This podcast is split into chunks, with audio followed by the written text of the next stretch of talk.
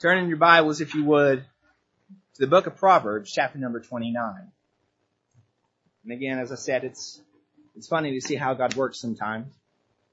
The message that I will be preaching this evening, with the Lord's help, has been in my mind for the past several months.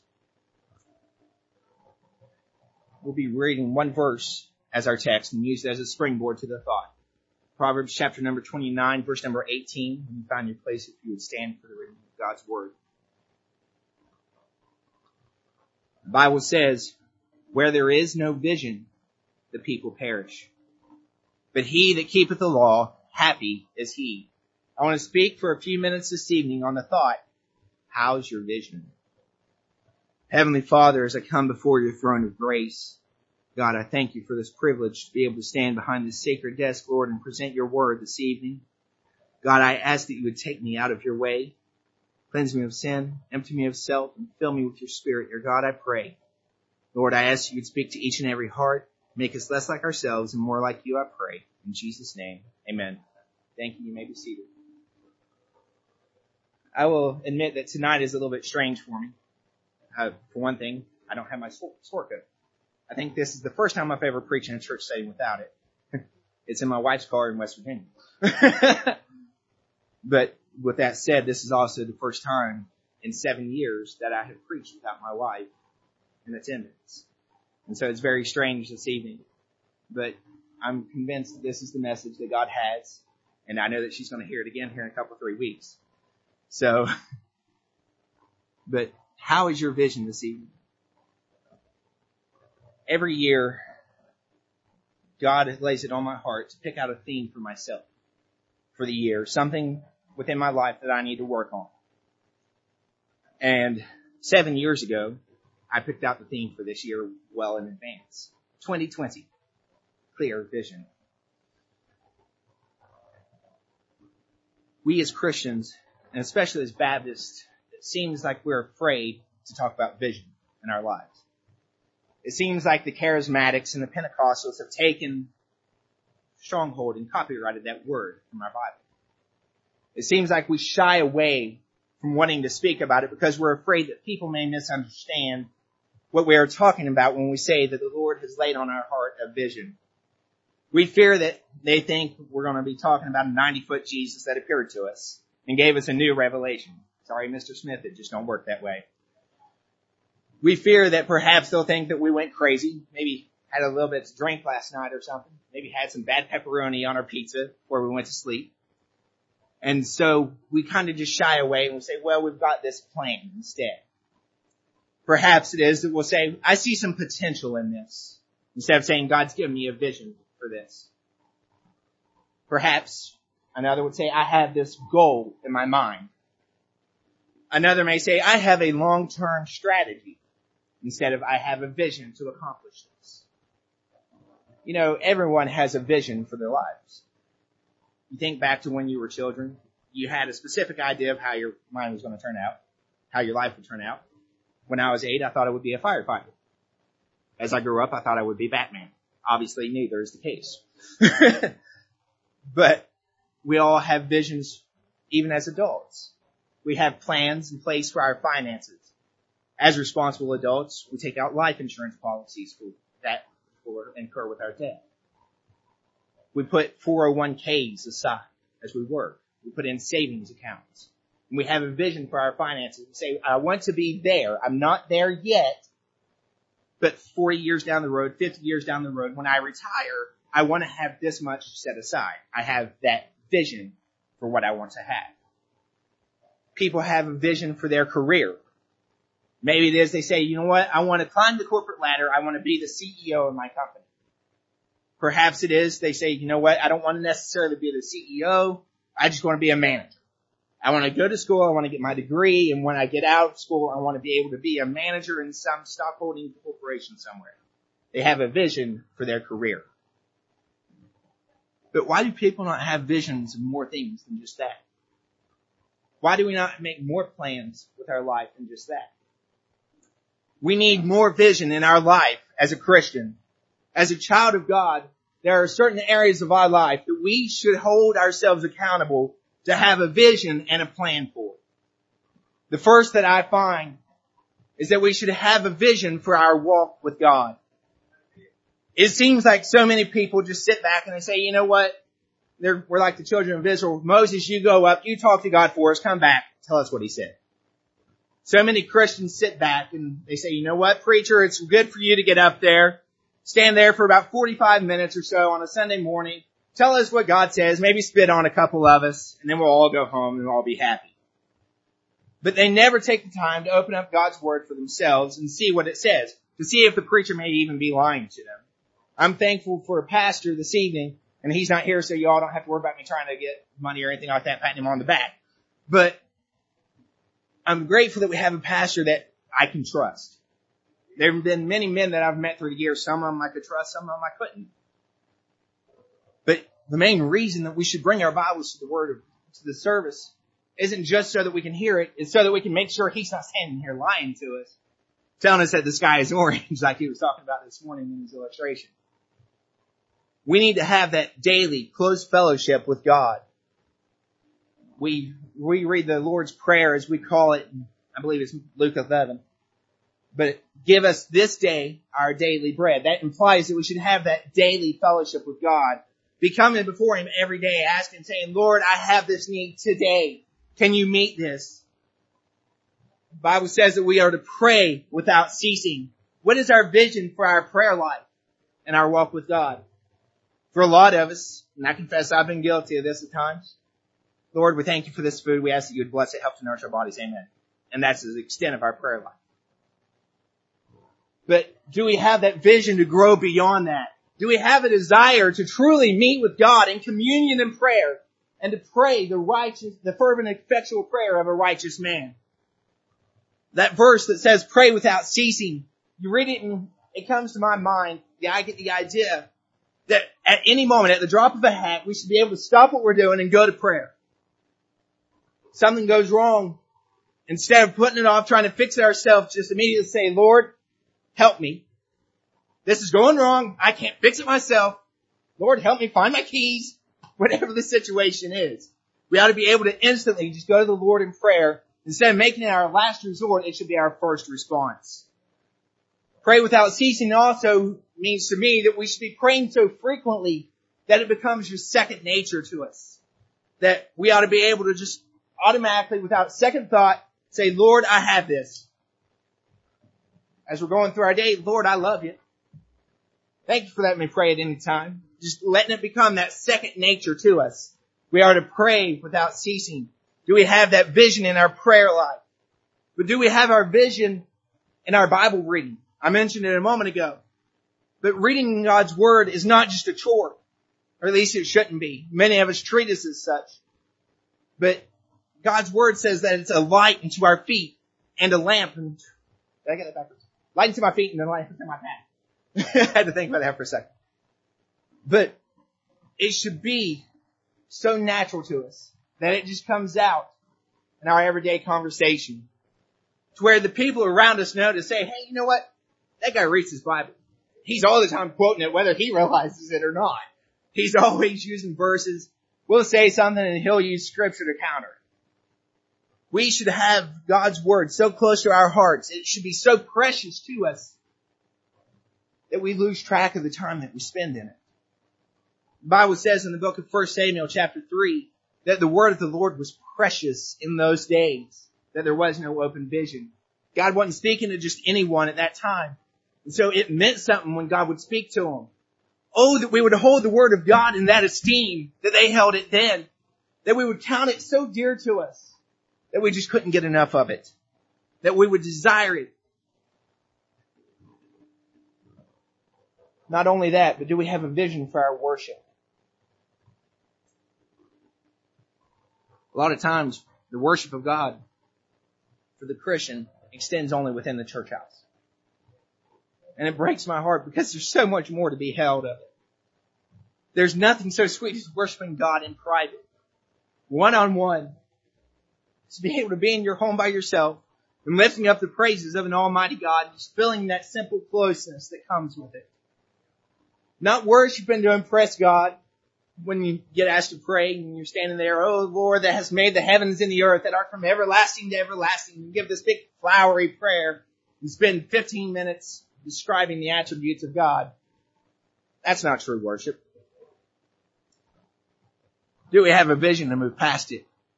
Do we have that desire to walk with God, to worship Him in spirit and in truth? Or are we content just to sit back and say, you know what? I've got it pretty good right now. I'll settle for the status quo. We ought to be worshiping because it's the natural reflection of our awe and gratitude to God. Not only should we have a vision of our walk with God, but number next, we should also have a vision of our purpose in life. As a movie once said, we're not here just to make money, get glory, and die. God placed us on this earth to have fellowship with us, but also to accomplish a goal. The book of Ecclesiastes chapter number thir- chapter number 12 verse number 13 says, let us hear the conclusion of the whole matter. Fear God and keep his commandments. This is the whole duty of man. God put us here to obey his word. What is God's will for our lives though? He has a will for each and every person, and I've preached on that before. But he has this general will that he wants every person to follow. Clearly stated in his word. He wants us first of all to get saved. Then he wants us to obey him, to have fellowship not only with him, but with other Christians. And I know Sunday evening y'all are here. Most of y'all are here on Wednesday nights as well. But God gave us the church so that we could strengthen and exhort one another, and so much the more as you see the day approaching. The day of the Lord is near. We're getting closer and closer to it. You look at the signs all around us. He's on the doorstep. The day is approaching. We need to be exhorting another, one another more and more as the day approaches. And God's given us this church to be able to meet together and say, you know what, I see the struggles that you're going through. Let me pray for you. Let me encourage you to keep on keeping on. Do we have a vision for God's purpose in our life? He wants us to have that salvation, to obey Him and to have the fellowship, but He also wants us to witness and to worship. And I've already covered that, but in everything, give thanks and to do all to the glory of God. But He also wants us to serve Him however we possibly can. I beseech you therefore, brethren, by the mercies of God, that you present your bodies a living sacrifice. Lord, here I am. Whatever you want of me, take me and use me. But he has a specific will for each and every individual as well. Not just the general will of, okay, I want you to read your Bible. I want you to go to church. But he has a specific will for my life. He called me to preach. He called me to play the piano. He gave me that ability. He called me to be the husband to my wife and eventually to be the father to my son and daughters if I, if God gives me. He called me to be a mentor. He gave an individual will for my life, just the same as he has an individual will for your life. But he won't show it to us the next step until we're already obeying what he's shown us. Until we're doing the general will, he won't show us the individual will. Being in the way the Lord led me. That verse, thy word is a lamp unto my feet and a light unto my path, gives you the idea of a small lantern, just enough light to take that next step. But until you go that next step, you're not going to see anymore. Number next, we should have a vision of the pardon of our past. The apostle Paul gives the whole long list of sins. He says fornicators, murderers, he gives that whole laundry list there. And he says, such were some of you. But ye are washed, ye are sanctified, ye are justified through the blood of Christ. I fear that many times we have forgotten that such were some of you. We love to shout in church and even so we rightly should. We should be praising the Lord our God. But how many of us can truly think back to that day? How many of us still have that zeal and excitement that came to us as a newborn Christian when we said, hey, God saved me. Let me go out and tell everyone. I can't wait to tell my coworkers tomorrow morning that I got saved. Where is that excitement and that zeal anymore? I feel, I fear that many of us have forgotten that feeling that we've forgotten, as the apostle Peter wrote, that we were purged from our old sins. Either we forget it and we turn back to it, as the book of Proverbs says, returning to it as a dog to his vomit, going back to that filth that we were in before God saved us, going back to the scrap heap where he lifted us up out of the miry clay. Sometimes we forget it by looking down on a new Christian, been saved for 30, 40 years, and sitting there looking at a person that just got saved. Well, why is he smoking a cigarette? Shame on us. Sometimes we forget that we've been purged from our old sins because we think that we can't be tempted. Well, you know what? That was a problem for me when I first got saved. But let me tell you, I'm past that. Wherefore let him that thinketh he standeth take heed lest he fall. And sometimes we forget it by leaving our first love. The book of Revelation, chapter number two, talks about that church of Ephesus. Nevertheless, I have somewhat against thee because thou hast left thy first love. How many times, going back to that first point, how many times do we abandon our walk with God? How many times do we lose the zeal? Say, Lord, you know what? It doesn't really matter what you did for me. I'm just going to keep on living the way I want. Vision of the pardon of our past. Number next, we need to have a vision of the plight of sinners. And I know just about every time I preach, I mention this, and I'm not going to beat a dead horse. But the psalmist said, my foot had almost slipped, then considered I therein. Many times as Christians, I, I think that we get jealous of the world. You say, but preacher, why? Why would we be jealous? We look around and we see how good they have it. And we look at the things that we have in this life and say, you know what? I wish I could have that nice new car. I wish I could have the big six bedroom house, the mega mansion that's worth $2.5 million. But then considered I therein. This is the best that they're ever going to have it. A pastor I once had was fond of the statement, this is the closest to hell that a Christian will ever face. And this is the closest to heaven that a sinner will ever have. Consider therein, consider that one of these days this is the best that they're ever going to have, and it'll be gone. It's but for a moment.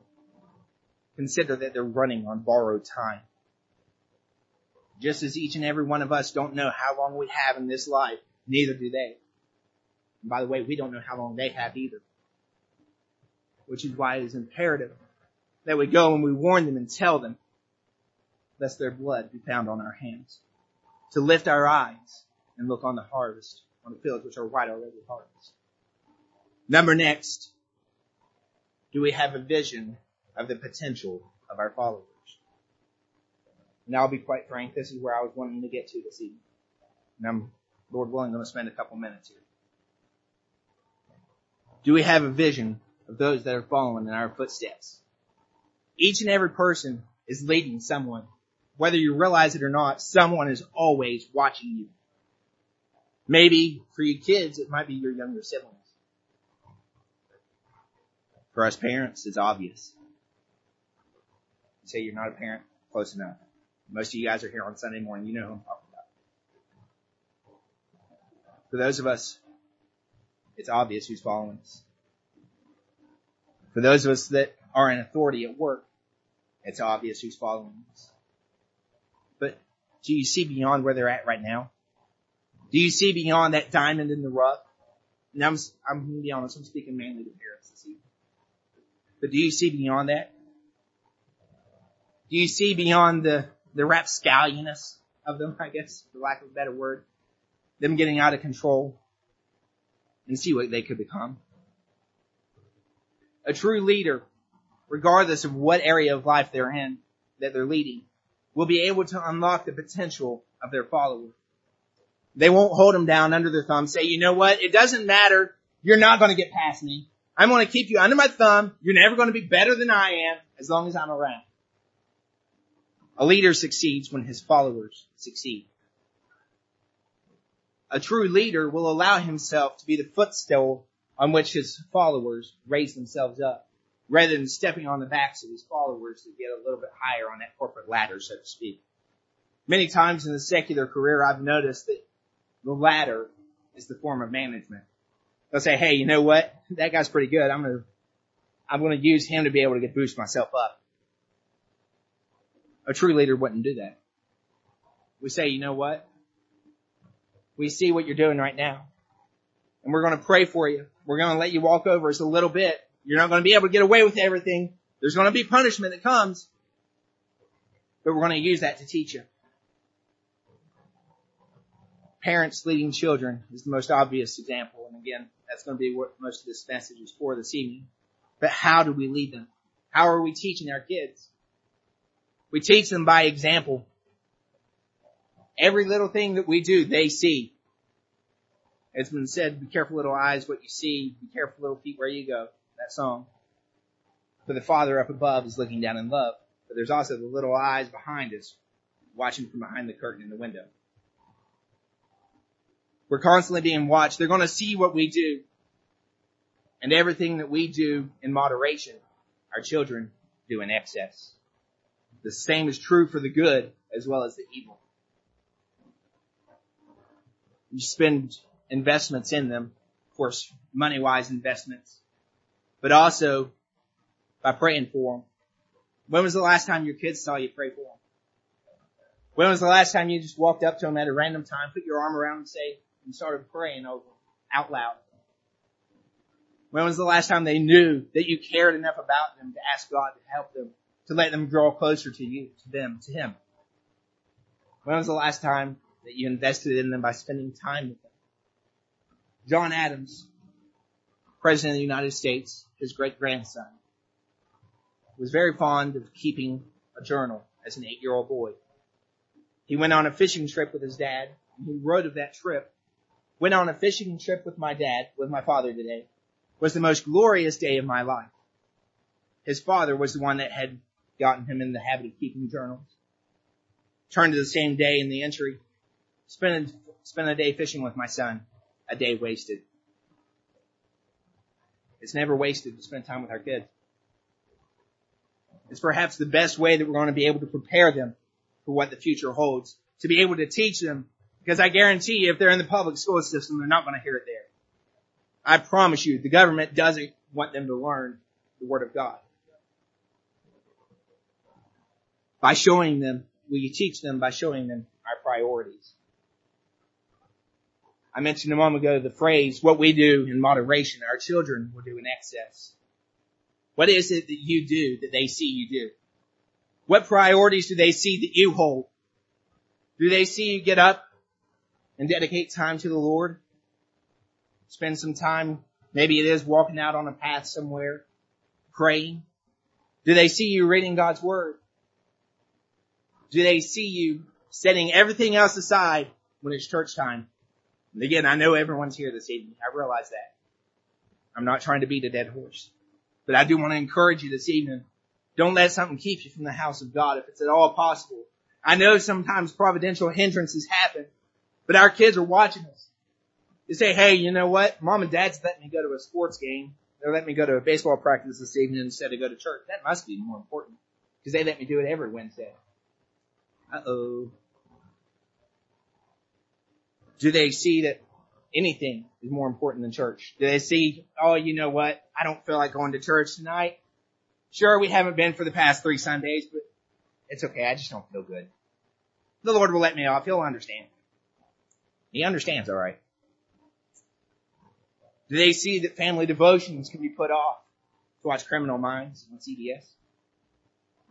Yes, I realize that's a a night show. Just in case you're wondering. But do they see where your priorities are?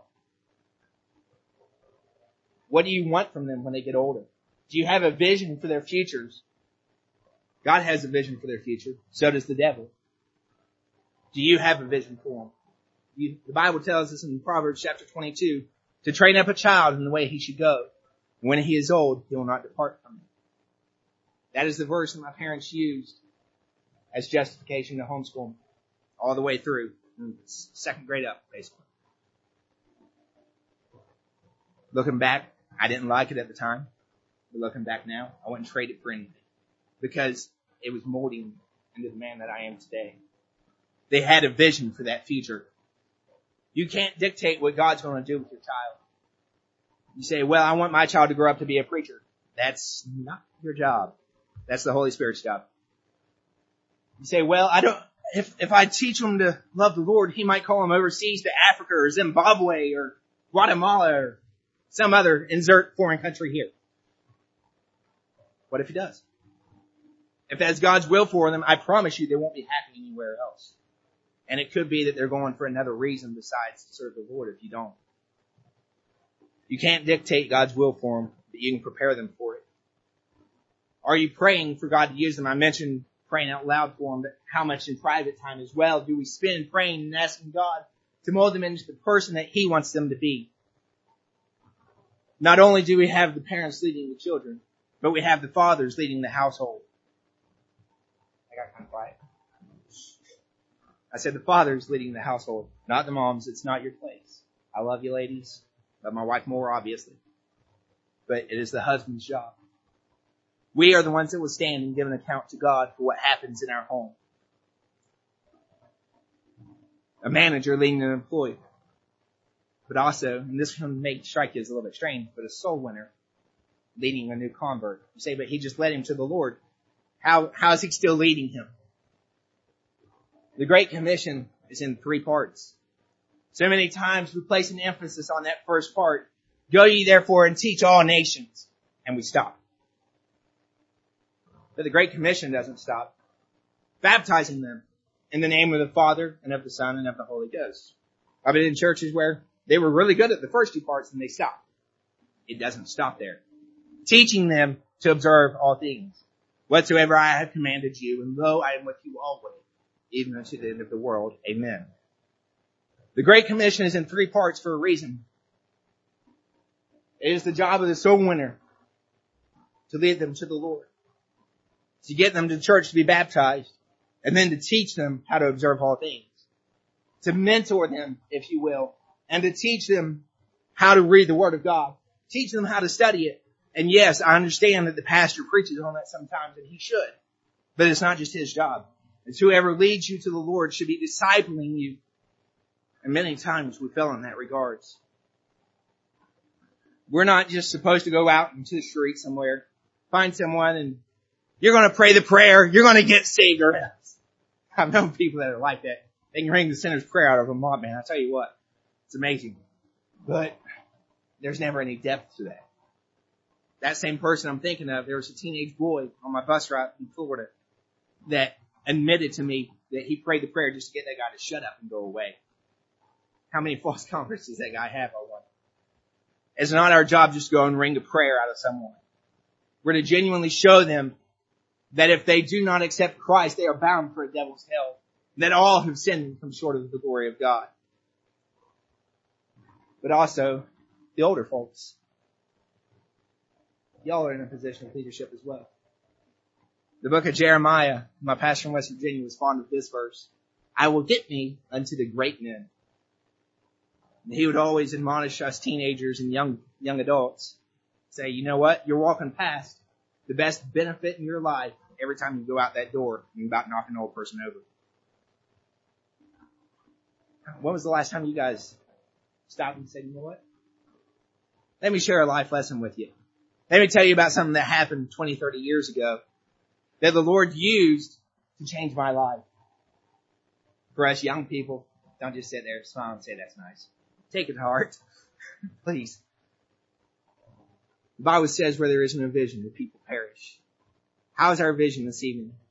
Heads are bowed, eyes are closed, Miss Connie's going to come to the piano. Do you have a vision for your life? Or are you just simply drifting through?